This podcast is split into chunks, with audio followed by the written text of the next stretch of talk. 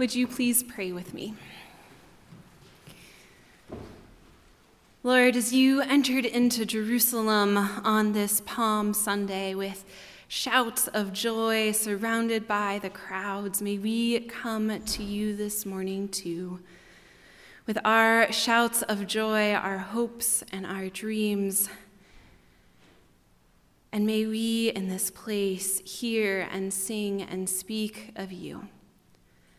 And may the words of my mouth and the meditations of all of our hearts be glorified in your sight, for you, O God, are our rock and our Redeemer. Amen. Tiny feet creep downstairs, feeling their way in the night. And parents, as many of you have known and experienced, are woken you're woken by little pleas Mommy and Daddy, save me from. Save me from the things that go bump in the night ghouls and ghosts and goblins, monsters hidden underneath beds. Nighttime is scary. The unseen lurking, the unknown sounds. See, we like our certainty, Kids aren't alone in that. We like our certainty, we like things that are solid and things that we can see. Evolutionarily, this makes sense. Small children fear loud sounds that startle, things that are too bright that they cannot see, or as in the night. And we want to protect ourselves. And while some animals have large fangs or shells that they can hide in, all we have is our senses and our minds. And so, little ones fear the night and seek out the protection of those who have the experience and the ability to keep them safe. Sorry to parents everywhere, because you know this reality all too well. The night is scary, and monsters do exist this little boy tiptoeing down the stairs. His name is Max, and he is smart and kind and funny and curious. He is so wonderful and unique, and also he is just like most children that you know. With Max, his, par- his terrors started to become worse and worse. He would actually wake up in the middle of the night and no longer be able to venture down the stairs to his parents' room. Instead, he would cry out and yell in bed for someone to come and save him. And so his parents went to a therapist. They wanted to get to the root of the problem. See, Max had been a great sleeper from the time that he was a small child. And so they, they didn't know what was going on or, or what had changed to their beautiful little boy who is now filled with so much fear. After talking to Max's parents for a while, the, the therapist had a simple recommendation monster spray. This incredible spray works to defeat monsters of all varieties, shapes, and sizes. And it works with a 100% money back guarantee because it costs you nothing. See, children see the world in a magical way, where thoughts are powerful enough to create what happens. Just as there were terrifying monsters underneath Max's bed, there is also a magical spray, powerful enough to rid the closet of terrifying creatures. So every night before bed, Max and his parents created this routine where they would go to the closet and spray out any monsters, and they'd lift up his dust ruffle and spray out any monsters from there as well. And I have to say, it worked. Max's parents entered into his world of make believe and Max was able to conquer the monsters that lay within. And while monster spray might not work for the rest of us, our lives are not that different from Max's. Our lives are filled with hope and wonder and fear. And like Max, sometimes we cry out for someone to save us. As we grow, so too do our fears. We come home from school, and as children, maybe we're afraid of loneliness, that no one will want to play with us, or that we don't belong. We're afraid of being awkward, which maybe isn't a fear, but if we're all honest with ourselves, an inevitability. It's part of being human. We fear being weird or left out or excluded. We have fears about enoughness. Maybe I'm not pretty enough or smart enough or strong enough or good enough at my job or a good enough spouse. And slowly we realize that our parents can't save us from the larger monsters of the world, and that monsters really do exist. But they're rarely scaly and they don't really have large horns, but instead, monsters come in the form of cells that unceasingly multiply or a loved one struggling with mental health, or an accident. Monsters can come from job loss or foreclosure and policies that restrict personhood and call some people illegal. On Palm Sunday, all those years ago, the people were crying out with joy Hosanna, which means God save us. These cries are so different. They're so different from the ones that terrified children cry out at night as parents rush in and teddy bears are hugged. But their shouts of, Hosanna, God save us, are no less urgent. Their shouts of Hosanna were filled with hope, and they were hope embodied. Hosanna, God save us.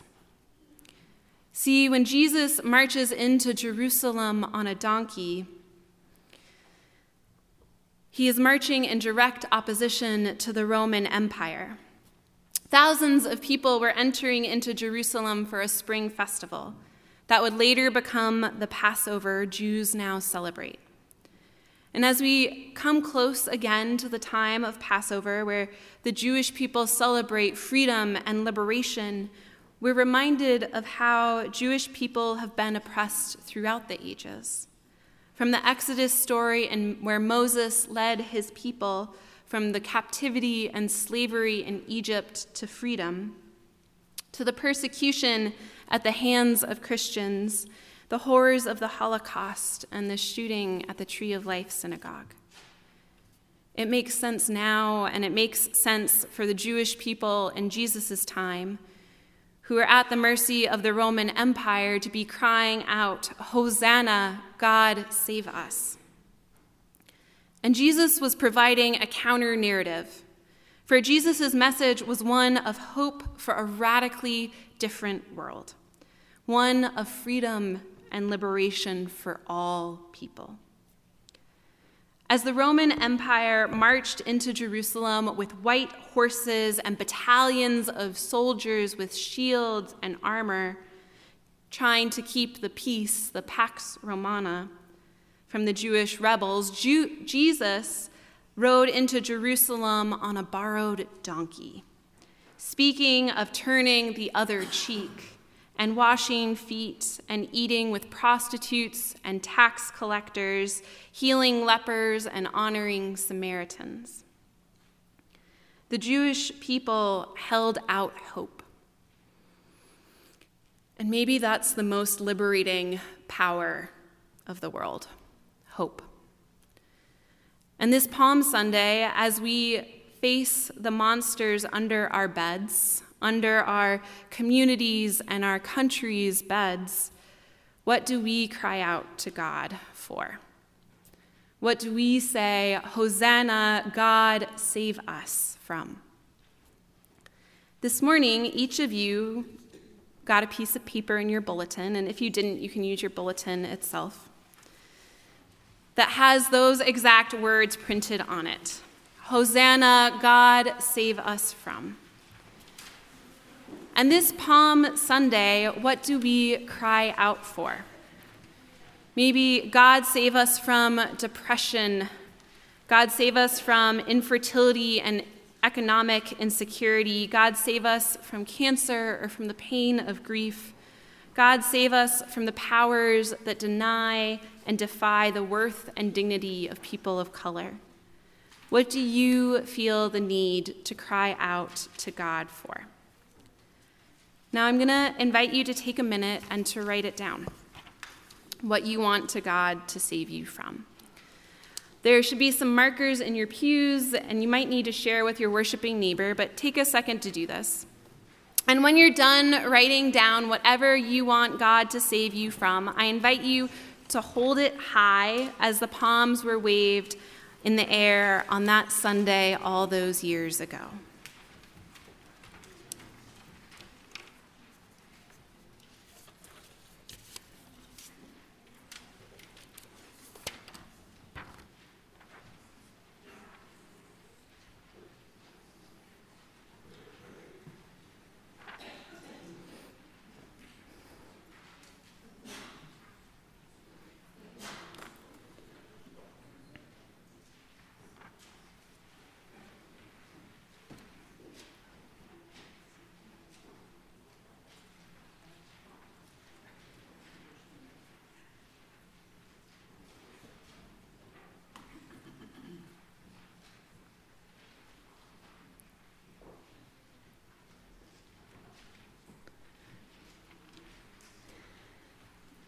Now, you can keep writing, but this doesn't have to be an exhaustive list. but I invite you to look around. To look around at all the hopes that surround us this day. For all the ways that we are still crying out, Hosanna, for God to save us. That each one of us hopes for the world to be a little bit different than it is. You can put it down. Hope is a liberative force. Hope tells us that our world doesn't have to be like this. And hope, as we experienced this morning, reminds us that we are not alone. This Sunday, all those years ago, was one of such joy it was filled with hope of possibility and potential. But the voices of the crowd changed over this week when Jesus couldn't make the wishes of the people fulfilled, when Jesus chose to be of love and peace instead of violent political opposition. The voices that cried out, Hosanna on Palm Sunday later cried out for Jesus' death, denying his power. Now, I don't know about you, but how often have I expect, had expectations of God? That when I cry out for something, that God will sweep in and answer my prayers in the exact way that I want my prayers to be answered and think they should be answered. How often have I been like the people of Jerusalem, that when God doesn't act in the ways expected, that I too find myself questioning God or turning to anger? See, God isn't like our monster spray, going to come in and clear out all those things that go bump in the night. But what God promises is radical, transformative hope and love. Hope that empowers us and sustains us through the deepest night. Hope that calls us to shout out, Hosanna, God, save us, knowing that it isn't God who is changed, but it's us. We are changed in Palm Sunday. We are changed in this Palm Sunday. I wonder what if we held on to our hope with a sense of joy instead of a sense of desperation? What if we hold on to our hope with open hands instead of closed fists? allowing our hope to live and to breathe and to be in the world. Maybe this is better, even though it is not easier than any monster spray. And maybe on this Sunday, when Jesus rides triumphantly into Jerusalem, surrounded by hosannas of hope, we too can go forward, unashamedly waving our hopes in the air and opening our hearts to the unexpected ways that God will show up for them and us in ways that we can't even expect and ways that we can't even imagine. May it be so for you, and may it be so for me. Amen.